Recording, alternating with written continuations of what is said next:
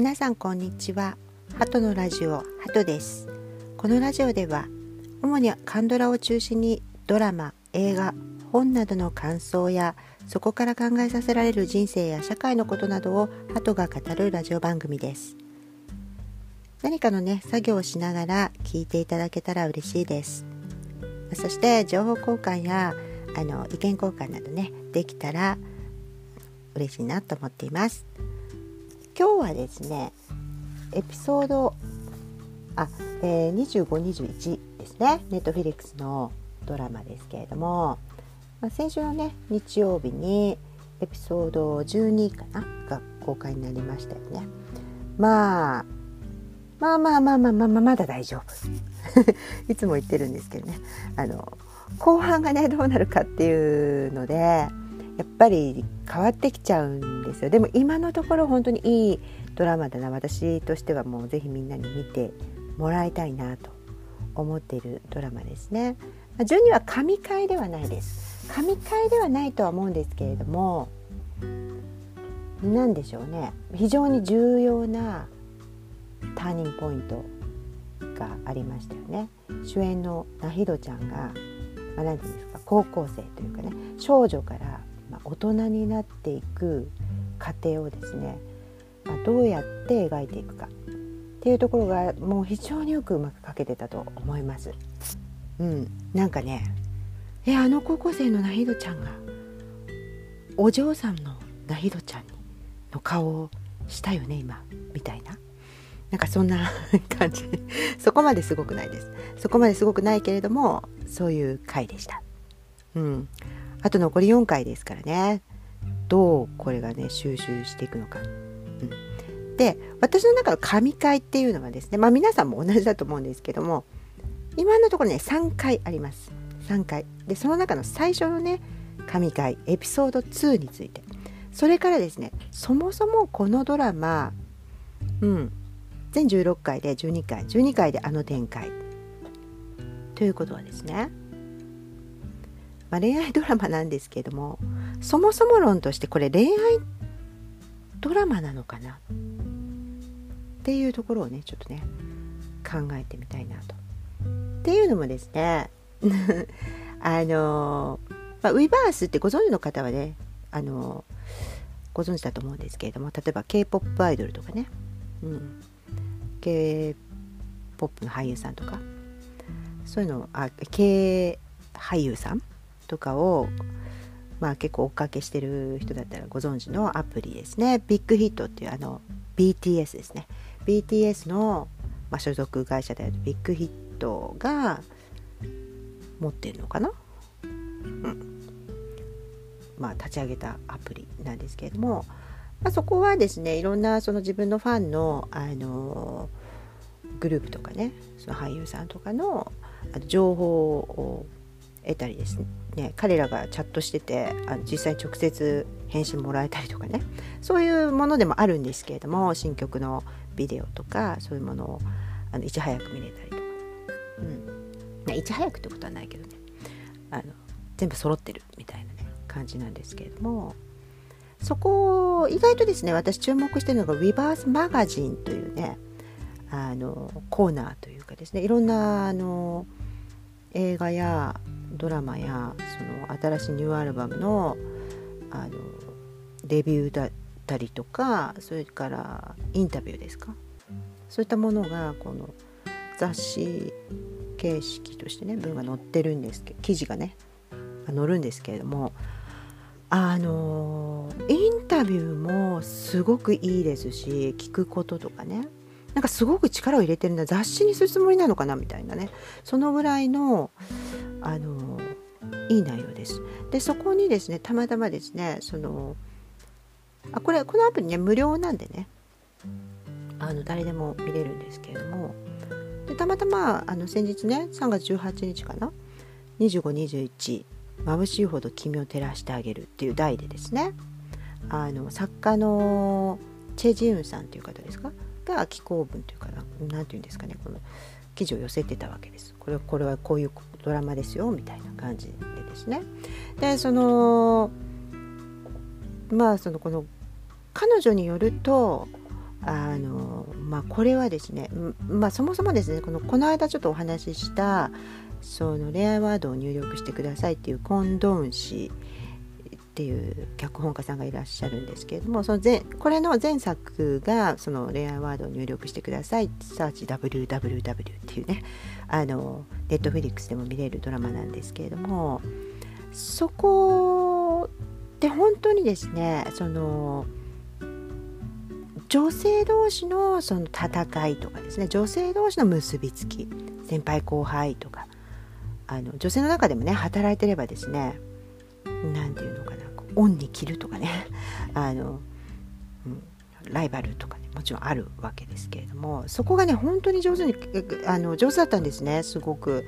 であの恋愛なんだけれども恋愛を書くんだけれども恋愛ドラマとしてね作ってるんだけれども、まあ、恋愛っていうのはその女性の人生の一部でしかないわけですよ。もし今の女性にとってはねあの本当に最も熱いあの熱くて複雑なその女性同士の結びつきみたいなものをすごくよく書けてるしその恋愛とドラマとしても成り立ってるんだけれどもあのやっぱりね女性が生きるっていうこととかですね成長するっていうことをあのメインで書かれている作家さんだなっていう。だからだからこそなんかその2010年代ぐらいからねもうバンバンにまあもっとその前からあるんですけれどもあのあるいわゆるカンドラ恋愛胸キュンドラマみたいなそういうものではないなってなんか新しいな新しい視点だなみたいなものを感じる作家さんなんですねこの方コンドンさんっていう方が。で、まあ、それを引き継いでるよね受け継いでるよねっていうことで彼女が言うにはですねこの記事をね寄せているそのチェジウン作家さんチェジウンっていう作家さんがおっしゃるにはまあもうこれは成長の物語だと、まあ、言っているわけです。そしてなんかうん、でまあやっぱりこの女性の理想像っていうのねあのその北京人っていうキャラクターはね落ち着いてるわけですよ。なんかガツガツしてないんですね。恋愛とかにも。なんか性とかにもね。でまあこのだけど自己憐憫に陥ってるわけでもないと。そういう無害な男性像みたいなのをね非常にこう前作で消化しきれなかったその無害な男性像の、まあ、結果物なんじゃないかと。そうおっしゃってます。でまあそれを読んだ時にですね。なるほど。とやっぱりこれね16話で完結ですけれどもまあいわゆる恋愛ドラマにならないかもよ。って思いましたね。なんかちょっと期待しちゃったりしてます私はね。うん、であのエピソード2に入る前になんでそう思うかっていうとですね。まあやっぱりこのいるたくさん登場人物がこう出てくるわけです。主人公のペクイジンちゃんとナヒドちゃん以外にもね。で、まあ、それぞれの人が、まあ、本当にいろんな悩みを抱えていてでそれがすごいすごい現代的かっていうと前回もねお話ししたように2017年の、まあ、いわゆるバブル崩壊みたいなね時ですので、まあ、当時、まあ、私たちですよ。なんか私たちぐらいの年齢ね。って年齢明かしてないんですけど、うんまあ、あの当時青春時代を送ってた人たちが持ってそうな悩み。持ってそうな悩みを。だから私たちは大人になってね、まあ、いろいろこう人生であの時こうしてればなとかあるかもしれないんですけれどももう一回その自分の悩みをこう精査し直すみたいなね なんかそういう感じのドラマになっていてまあいろんな悩みがあるんですよね。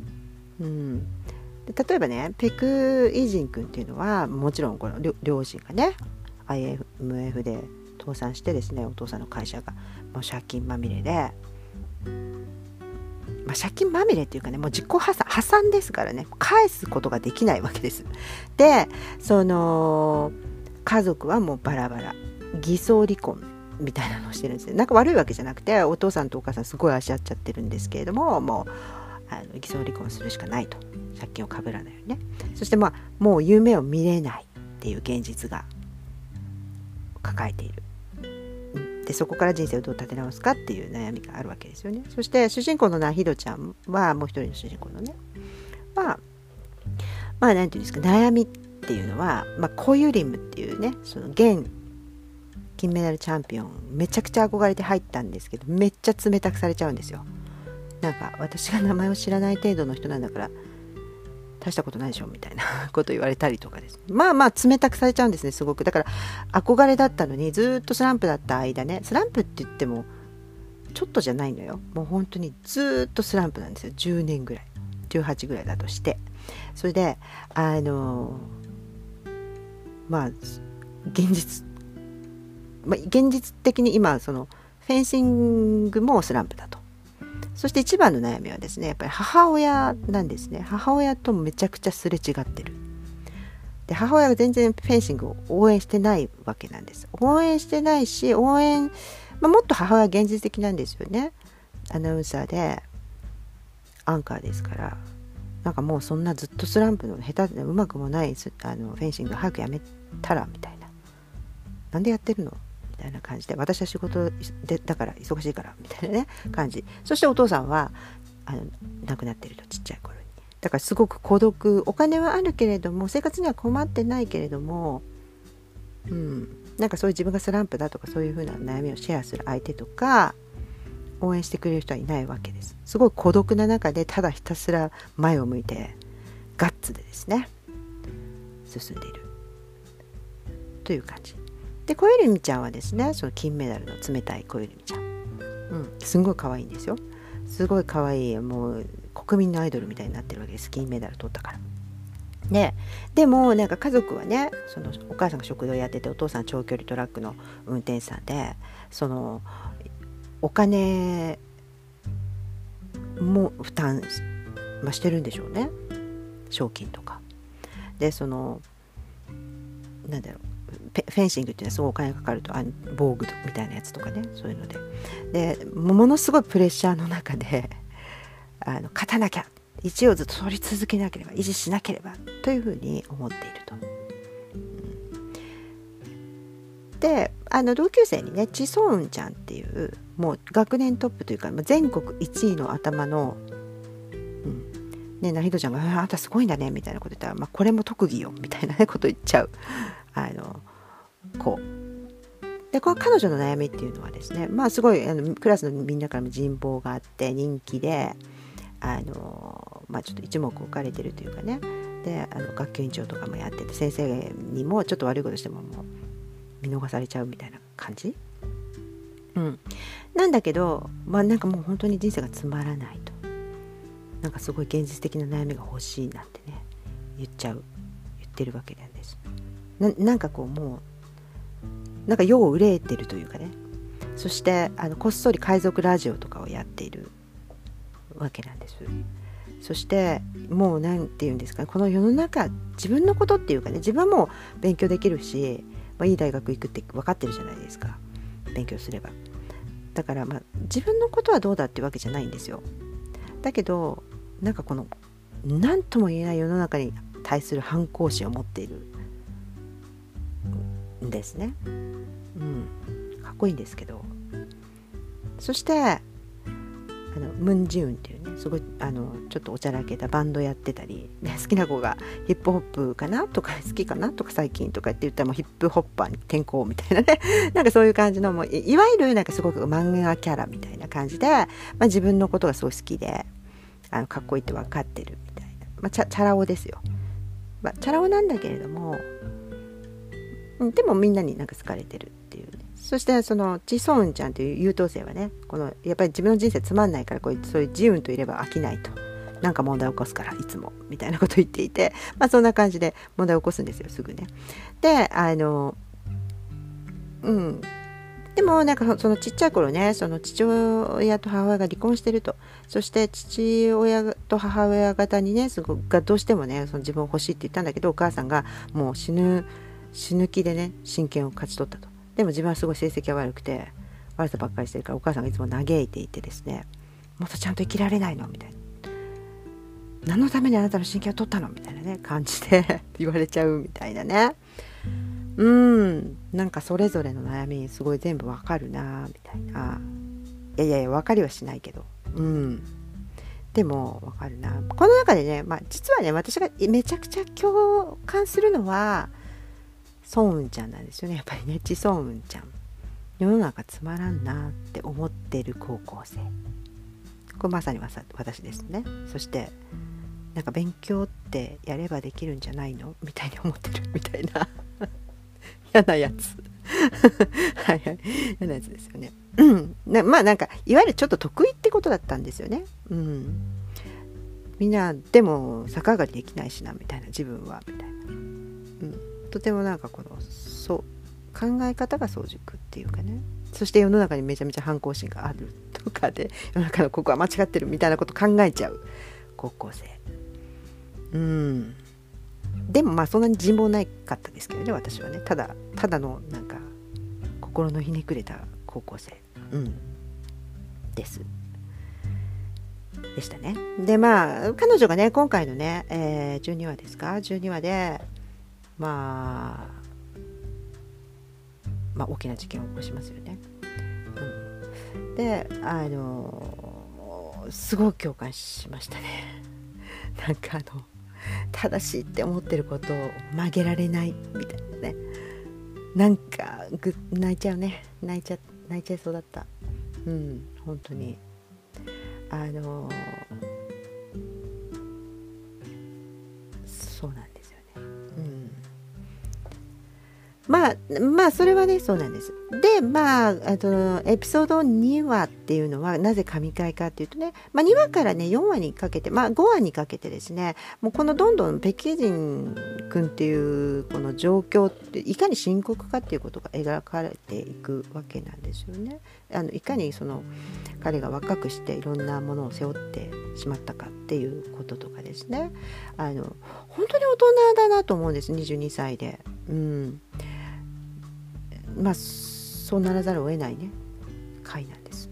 うん、でまずにあの2話の話をねしていくとあの北京寺君っていうのはまあその昼間昼朝はねそ新聞配達、うん、そしてまあ夜はですねあのあれです、えーと、古本屋さんというか貸本屋さんっていうんですかね。個人商店なんですけどあの漫画とかを貸す貸し出す学級文庫じゃなくて なんかそういう何ですかね今でいうレンタルビデオショップみたいな。レンタル漫画ショップみたいな感じのところで働いている。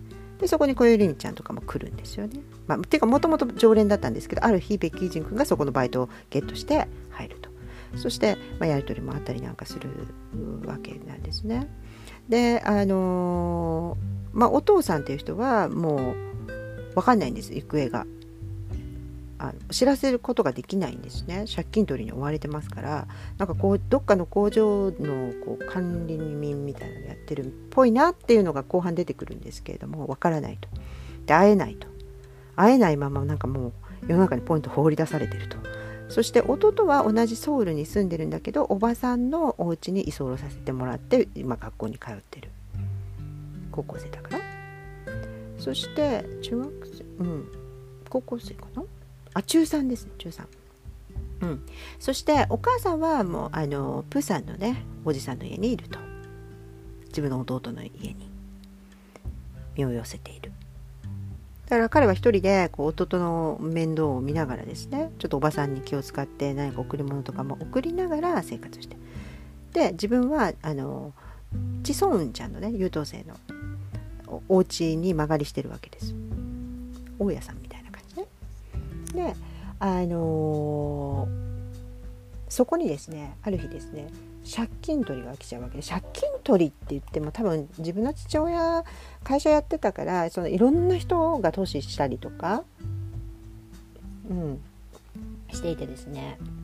できっとなんかもうそれがもう持ってこないみたいな感じでまあ、いろんな人がもう IMF ですからねバブルで崩壊したわけですからもういろんな人が困ってるわけです。でそこに借金取りのおじさんと、まあ、2人ぐらいの人が来て1人の人がなんかもう「父親どこだ?」みたいな「金を返せ」みたいなこと言うわけです。そしてなんかこう自分もねの娘が大学受験だけど失敗すればいいと思ってるそんなお父親に俺は今なっちゃったんだぞみたいな。なんかうん。なんかどうなの？そそれぐらいのこと言う？言うんですか、うん、言うだろう言う言うのかな？まあ韓国の人は言うね絶対ね。うん。あのと思うんです。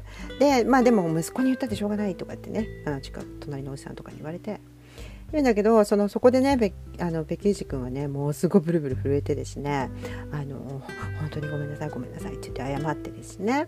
そしてあのもうおじさんたちの痛みを絶対忘れませんと。何もできなくてごめんなさいと。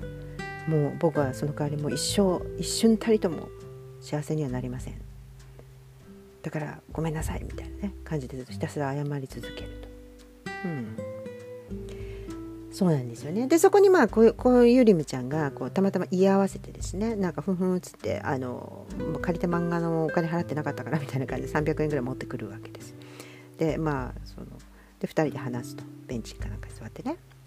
でその時にまあそのそんな幸せにならないなんておかしいなと思うけどみたいな感じであのなんかまあちょっとなんかこう北京人君をからかったりとかして「ではごめんね偉そうに」みたいなねこと言ったら「あでもそういうとこが好きだよ」と。18歳の頃の自分を思い出すよって言うわけですよね。何が18歳の時一番なんか思い出に残ってる？みたいな懐かしい？みたいな聞くわけです。北京人君っていうのはね高校ではねあのなんていうのああいうの放送部放送部で人気者だったわけですねバンドもやってて。うんムンジウン君みたいな感じだったわけですよ。でそのあの放送部の時のねテープを聞いて小よりみちゃんが今と全然 ごめんなさい今と全然違うじゃんみたいなねことを言って、ね、言われたんでねで、まあ、何が懐かしいってもう些細な不安が懐かしいいうわけですよ。些細な不安っていうのは宿題が多すぎるとか大学受験があるとかあなんかバンド明日バンドだけど失敗うまくできなくてね好きな子に嫌われちゃったらどうしようとかそういう不安がもう今は懐かしいんだと。言ったわけですよね。それでうん。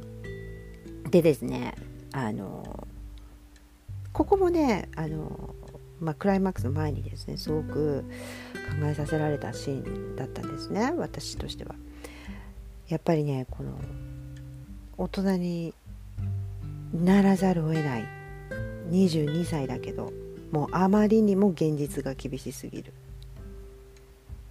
あ人ってねやっぱりね辛い状況厳しい現実にの中ではねもう大人にならざるを得ないんですよ。甘っちょろい不安とかなんてもう考えることも許されない。毎日お金を稼がなきゃいけないですからね。なんかその早くして大人になったこのペクイジン君ね。夢は NASA に行きたかったんですよ。アメリカのね。うん。辛い辛いよね。と、うん、でもまあその一言のように言ってますけれどももちろん私の周りにもですねそういう人はたくさんいましたしあのうんなんか小学校ぐらいからいましたよねそういうなんか大人びてる。まあ不良っていうあののがまだ不良って言ってもいろいろ言ったと思うんです。なんかすごくこうみんなとつるんで悪いことをしている。なんかちょっと反抗心があるみたいな。不良のことを。なんかね小学校の時にすごく覚えてるんですけどなんかすごく多分あんまりねあの裕福なご家庭じゃない方子がいるんですよね。T 君っていう子。でその子はね不良なんだよね。でみんな一目置いてんの。多分喧嘩とかも強いの。でもねすんごい優しいんですよ。すんごい優しくて大人なの。なんか不良なんだけど。なんかそんなくだらないこととかにはね顔突っ込まないっていう感じの。私結構あのあ男子としてっていうよりなんか安心っていうかね その人とその人と話したりするとよくなんかこうテストの結果見せろよとか言って、ね、後ろからずらせよとか言って やらやってお見せしたりしてましたけどであのだからそういう子はなんかちょっと中途半端な子はあの勉強できたりする子に対して中途半端なチャラチャラチャラしてる不良の子っていうのはなんか時々嫌なこととか言ったりするんですよ特に、まあ、女子とかね。でもねあのその T 君はねなんかもう普通 普通になんか見せ見せろよみたいな感じで。全部映さないでねみたいな。バレるからみたいな。感じで。そんなことするわけないじゃんみたいなね。なんかなんかもう普通に会話できる。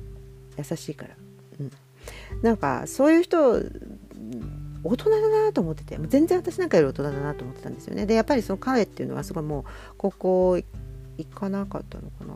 うん。なんかすぐもう働いてたような気がしますね。で早めにもうお子さんもできたとか聞いてますけれどもうんなんかそれぐらいこの本当に現実が困ったらもう大人にならざるを得ないですよねと。うん、でね彼がねもう一瞬たりとも幸せになりませんとかってね謝っててあれはなんか私もふなんか怖いとか思いましたね。うんそんなことになったらね。うんまあその時の。で、まあ、その後ねその話の後にそのひどちゃんが「じゃあちょっと来て」って言って 昔行って昔通ってたあの学校のね校庭に連れてってあの水道懐かしの水道あの6個ぐらいついてる水道上向きにすると飲める。あれああるんですね韓国にも。であれをこう逆さにしてですねここめっちゃ楽しいことあるからって言って。逆さにして水ジャーッ出してすっごい高く 出して「噴水だ!」みたいな「あははは」みたいな。まあなんかすごい無邪気に「すっごいでしょ」みたいな感じで言うんですけどなんかもう全然そんなぐらいでさっきだってめっちゃねなんかもう死んだらいいのにぐらいの感じで言われてるんですからちょっと微妙な顔でなんですけどめっちゃもうずっと「すごいんでしょこれ本当にすごいでしょ」みたいに言ってるナイルちゃんを見てですねしょうがないなみたいな感じでこの全部のね、え水道を逆さにしてわーって出してもう本当に大噴水みたいになっているんですよね。それでこれでまあちょっとまあこれぐらいしなきゃねみたいな感じで言ったら「うわー大人ってやっぱスケール違うね」みたいな感じで「こんなすごいの初めて見たよわーキャッキャッキャー」みたいなね感じでもうゆゆりみちゃん大興奮ですよ。あじゃあごめんなさいなひどちゃん大興奮もう超喜んじゃって。超超ハッピーみたいな風になってまあそんな彼女をねこう水の中にジャバってやって2人でジャバジャバみたいな やったりとかして戯れてですねなんかすごくスローモーションというかねなったなってで2人でちょちょっとこう笑ってね笑い合うわけですよふざけてそしたらまあ警備員さんに「こら誰だ?」みたいに言われて「逃げろ逃げろ」ってなって逃げるわけですね2人で手をつないで。でそこの時にまあなんかその校庭広い校庭とね星空とその中を2人にこうかけていくっていうねシーン。うんでその後にこう「またやろうよ私と遊ぼうよ」みたいな「こういうことしようよ」みたいなこと言ったら「嫌だよ」みたいな「疲れるよ」みたいな 感じであのイジン君が言ってで「いやでもやんなきゃダメだよ」とかって言って「なんで?」とかって言ったらさっきねなんかそのさっきの話聞いて私はなんか時代のせいでね私たちこんなになったのになんでね幸せまで諦めなきゃいけないの？と。その考えはちょっと間違ってると思う。でもさっきあなたはおじさんたちにも幸せにならないって約束しちゃったから私といる時だけはこっそりこういうことして幸せになろう。ハッピーになろう。2人だけの秘密だよ。みたいな。秘密でいいじゃん。秘密でねあの幸せになろうよ。っていうもっといいセリフよもっといいセリフだしもっといい言い方よあのっていうわけですよ。でそのなんかその時のねイジン君の表情ぜひご覧あれ。うん。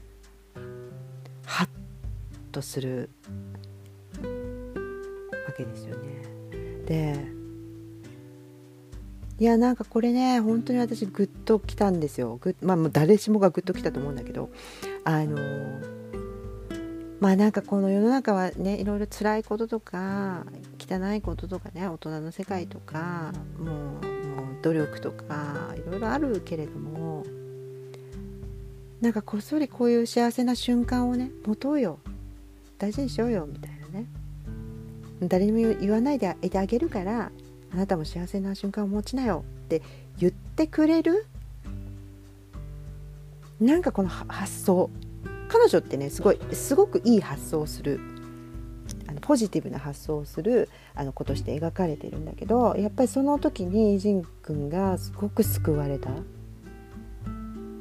うん、だってもう八方塞がりだからね八方塞がりのうちの一方に日が差したみたいなさ感じで初めて彼女のことを本当になんかこう特別な人としてね。恋人っていうよりはなんか本当に希望を見せてくれる人として見た瞬間、うん、だったと思います。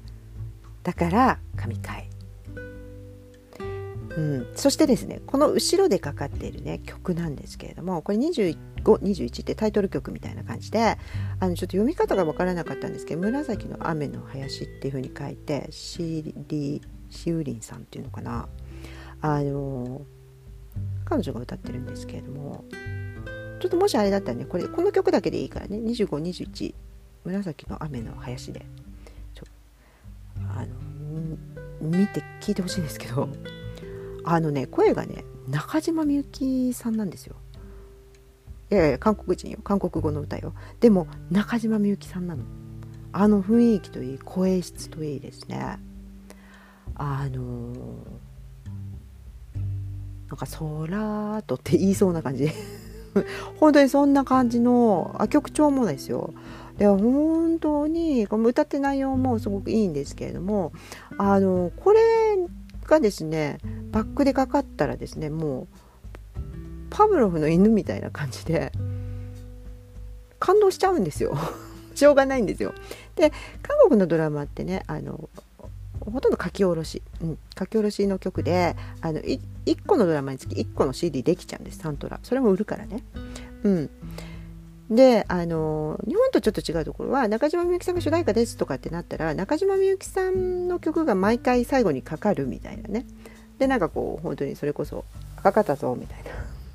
最後の感動シーンでクライマックスシーンぐらいでかかるみたいな。もしくはラストシーンでかかるみたいな感じなんだけどそうそれをちょっと期待しちゃったんだけど私もえそんなことないんだよね。そうそうそう。そんなことないんですよ。韓国のドラマってまあその、まあ、ラストにあった曲がその別に一人だけじゃないから有名人いろんな有名な人がこう入れてるから、うん、確かこのサントラはあの TWICE の子とかも歌ってるんじゃなかったかな。うん。だからなんかそのあのでもこの回にはもうこれぴったりででもちろんこれからも出てくるけどあの中島みゆきじゃんって思っちゃった私。もう中島みゆきいたよ韓国にみたいな。あもっと若い感じでね。うん。だからすごくその曲もよし映像もめちゃくちゃ綺麗。夏のね。うん。緑の芝生と木々と夜のね星空と全てが最後の回でした。うん、うん、そしてエピソード3と4で、まあ、4もですねあのー、神回？いいいい回、うん、いい回ですけれどもね。あのエピソード3ではですねあのそのなひろちゃんっていうのは、まあ、大会26位だったんだけれども、まあ、韓国のそのうんと代表選手に選ばれる選考会みたいな方に出るた出るっていうことでこの小泉ちゃんとの関係悩みながらもこう進んで練習を一生懸命してるという感じなんです。そしてなんか先輩と吸ったもんだね。夜練やっちゃダメだ。やらないやらないやりたいみたいなそういうのをやったりして、まあ、その駆け引き。あなたもっとちょっとつ申しに行くばっかりじゃなくて頭使えとかねコーチに言われて、まあ、だんだんこうその成長していくわけなんですよね選手として。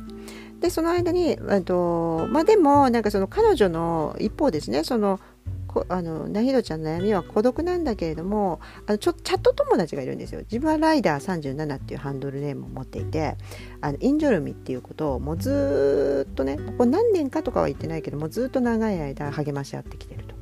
でその子誰もまああの小よりみと喧嘩したりしても誰もね自分の味方にはなってくれないんだけどインジョルミはあのあその子が悪いよっていうふうに言ってくれる味方になってくれるみたいな心の交流があるみたいな、まあ、ネットもだけどね、うん、っていう感じ。友達がいないの。うん、であの、まあエピソード34とね4はもうずっとナイドちゃんはもうそうやって大会に向けて努力してると。そしてあのあのイジン君はその、まあ、彼女のねその言葉に触れてですねあの、まあ、お父さんにちょっと再会できたり、うん、そしてあの就職活動とかもう一回頑張るわけですでも高卒だからねあのどこもやっぱ取ってくれないんだけれどもあるね貿易会社のとこに行った時に面接官にねうん、好きな言葉は何ですかみたいな感じで言ってあの自分はね信じるっていう言葉が嫌いですとか言って重力が好きです。信じるっていう言葉にはそうなってほしいという期待が含まれてると。だから期待だと。あ嫌いだと。でも重力には、まあ、その期待も何もないと、まあ、ただあるだけだからね。事実だから。って言っちゃうぐらい彼はもうその期待が辛いのよ期待するっていうことがもう辛いくらい現実に圧倒されてるし頑張んなきゃいけないからなんかこう夢とか期待とか信じるなんていう言葉自体がもうなんか怖いっていうかね。うん。そうなってるわけです。でその会社で、まあ、落ちちゃうんだけどそこの自分の先輩に会ってですねおおみたいな感じで。でお父さんのこと聞いたよみたいな感じでね。でもまあ先輩の家はだからつまり破産しなかったわけなんですけれども。でその彼は何も言わずに取っとけとか言って何ですか？10万ウォン？1万円くらいですか？あ、まあ、当時のお金だから違うかもですけど。くれたりして。いやなんかそういうの恥ずかしいしその自分のすごい良かった時代を知られてる人だけにね。なんか見て見ぬふりしてほしいよね。そういう時ね。なんか逆にかわいそうって思われたりすると辛くないですか？なんか、うん、そういう人であればあるほど。ね、そういう面にたくさん合う合うんです。うん、もうどんどんどんどんなんかもうどんどんどんどんなんか追い詰められていくの。それであの弟もなんかその破産したってことであの友達にカツアゲに会ってたりとかね。そのあのいじめられたりしてるのを見ちゃったりとかするわけ。でまあそれそれに関してはすごいなんか怒ったりするんだけれども。でまあ弟も守んなきゃいけないと。うん。でまあその中その大会ですよ。大会のその前の日にねちょっとこうで夜練を見に行ってですね。そして2人でねこのあのその道場みたいなところでこう防具つけてちょっとやってみるみたいな感じで2人で試合をする試合？練習？なんかこうふざけ合うわけですね。うん、でそこのね演出すごくいいです。はあ上手みたいな。なんかあ胸キュンみたいな、ね、シーンもあったりします。うん、でなんかそこので言った時にね、まあ、そのナヒドちゃんがこのまあでも私は26位だからあの全国ねまずベスト8みたいな、まあ、繰り上げ繰り上げみたいな感じでたまたま受けられる試合だからもうこの私がここで1位を取ろうなんて思ってること自体が、まあ、夢みたいなことなんだと。でそしたらあのイジン君が「でも夢見てるじゃない」っていうふうに言って「いやでも私はね夢が叶わなくてもねがっかりしないんだって。もうずっと失敗何回もしてきてるから夢は見ると。でも叶わなくてもがっかりしないっていうふうに言っててでそれはでそういう心をみんな欲しいんじゃないのと。ジン君が言うわけですよ。負けや失敗を恐れない強い心っていうのを人々はこう欲しがっているんだよだからもう自分も弱った時にそういうあの君に会いたくなるんだと。であのお前はねなんかこの一歩ずつこう負け負けてたから一歩ずつ階段を上ってきて今ここに来たと。だからお前の階段が今度出る選手の中で一番高いんだよと。だから頑張れと。一歩ずつ上がって欲しいものを手に入れろ。って応援を送るわけ。でひどちゃんは、まあ、さっきも言ったように孤独だからびっくりしちゃって。なんでそんな応援してくれるの？と。お母さんも応援してくれないのに。って言ったんだよ言ってね。うん。言うんですよ。でまあ、この応援の仕方はすごい上手っていうかすごいよね。この作家さんは本当になんかこうひとひねりあると思いません？このあのその負けてずっと負けが込んでて一歩ずつこう着実に努力していくっていうことをこのマイナスからゼロっていう視点で見るんじゃなくってその階段登った階段っていう数だけで見たらお前が一番上だよと。なんかそんな上手なこと言えます？うん、そんな上手なことの言える人になりたい私は。なんかすごいなと思いましたね。うん、そしてなんかその応援にびっくりしちゃうっていうかね信じられない気持ちでいるひろちゃんね。ひろちゃんはひろちゃんのこの孤独ってすごいんですよ。本当に。このなんか一人でやっていく何かを目指してね一人でやってる人ってたくさん今もねいらっしゃる聞いてる人の中にもいらっしゃるかもしれないんですけれども孤独ですよね。なんか応援なんてやってる時はないじゃない？うん。でそれをただコツコツ何の反応も誰もしてくれないんだけどもちろん自分のためだからやるっていう。でも孤独だっていうね。あのことには変わりはないですよ。ただそれとずっと向き合って達成されるまでやっていくっていうね。この孤独感っていうのはみんなが持ってるからこそ共感できるわけです。で特にこのフェンシングだからね。グループワークじゃないからバスケとかバレーとかね。バレーボールねとかそういう感じじゃないじゃない。なんか本当に非常に今的ですよねコロナでみんながこうあのそうそう何て言うんですかそういう何て言うんでしたっけ。なんか一人一人になってるっていう孤立？孤立しているっていう。うん。孤立に孤独孤立して努力してるっていう、全然縁が切れてるわけじゃない。ナヒドちゃんも学校行ってるし。ちょっとソンちゃんとかとも仲良くなったりしてるし。でもなんかその今のコロナの状況とで頑張ってる人ととかは本当にそこでいかに孤独かっておなんかこう応援してるよとか言われたらちょっとびっくりしちゃうような気持ち。は分かる。共感できるんじゃないかなと思いますね。でそのなんで私応援してくれるの？っていうそのひろちゃんにあのイジン君がまあ期待されせるからと。自分もできるんじゃないか。成功したいっていう欲をね欲を出させるんだ。なんか努力したくなるんだ。ねお前は見て見てる人もよくするんだ。まあ、人にね力を与えるだからこの応援っていうのは俺からの称賛なんだよ君に対する褒め言葉ね。褒め言葉だ。と言って終わるんですよ。終わるんですけどあのー、さっき言いましたよね。彼はねもう期待できないの。期待なんて持っちゃダメなの、も持ったらもしそれがね破れたりすると辛いから。そして信じる信じてたものを全部失ったんだからそうそうやすやすとはそうできないんだけれどもこのナヒドちゃんのこのただひたすら頑張る孤独でもひたすら頑張るっていうねその姿を見るとあなんか自分も頑張んなきゃ自分もできるかもしれない。なんか成功俺もしたいな。努力してみようかな。とさっき期待が嫌だ。言った。その口でですね言わせてしまう。なひろちゃん。うん。うん。だからどういう存在かっていうのが分かるよね。ここで。分かります？うん。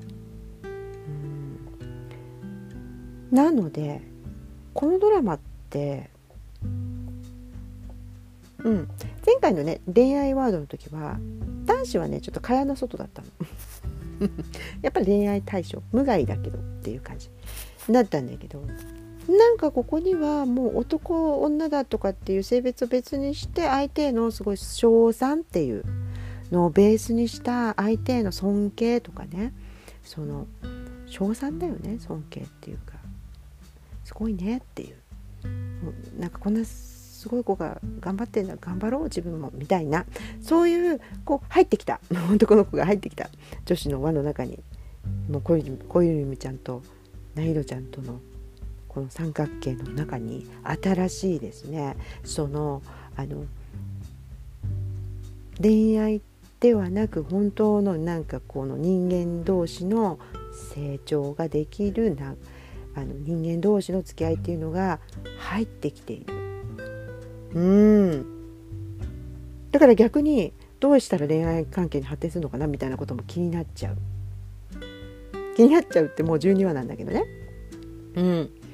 あのだからこれこのドラマはね恋愛を描いているようで人としての成長とかその人間関係その尊重する人間関係の在り方を描いているんじゃないかのが今のところの私の見解です。ね、でまあ5話の終わりまであのその苦難っていうのは続くんですけれどもあの今日はね4話までにしておこうかなと。なぜなら5話は神回です。また5話はあのとてもいいよとてもいいこれはね映画としてというかドラマとして神回ではなかろうかと私の中の神回はね 5, 5話とね、えー、もちろんの9話でございます。ね、でまあ最初はの辺にあるのかな？みたいなね。うん。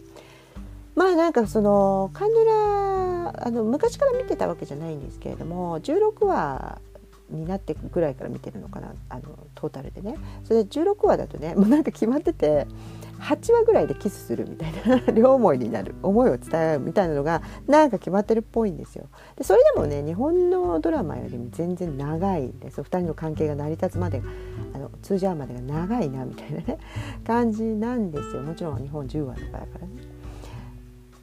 でそれがそういう好きで見てたんですけれどもなんかこれ、ね、今のところねそういうのないよ。いやあるよちょいちょいあるけれどもそういう決定的なものはねこのうんあのネタバレになるから言わないけどあるところまではないです。そして、まあ、ネタバレしまくってるけどね。うんなのでねなんかこのこう4人のね成長5人のね成長っていうのをそれぞれの成長をねすごくうんなんか見守ろう見守ってまだ行きたい感じのドラマになっていてよかったみたいなね。うん。私ねすごい共感します。こういうあの人間としての成長とか。うん。そういうドラマすごい好きです。はい、ということでね今日はエピソード2話は神回っていうこととあの恋愛ではなくて成長の物語なんじゃないかこのね「すむたそすむ花は2521話」ということでお話ここまでにしたいと思います。それでは次回またお会いしましょう。See you!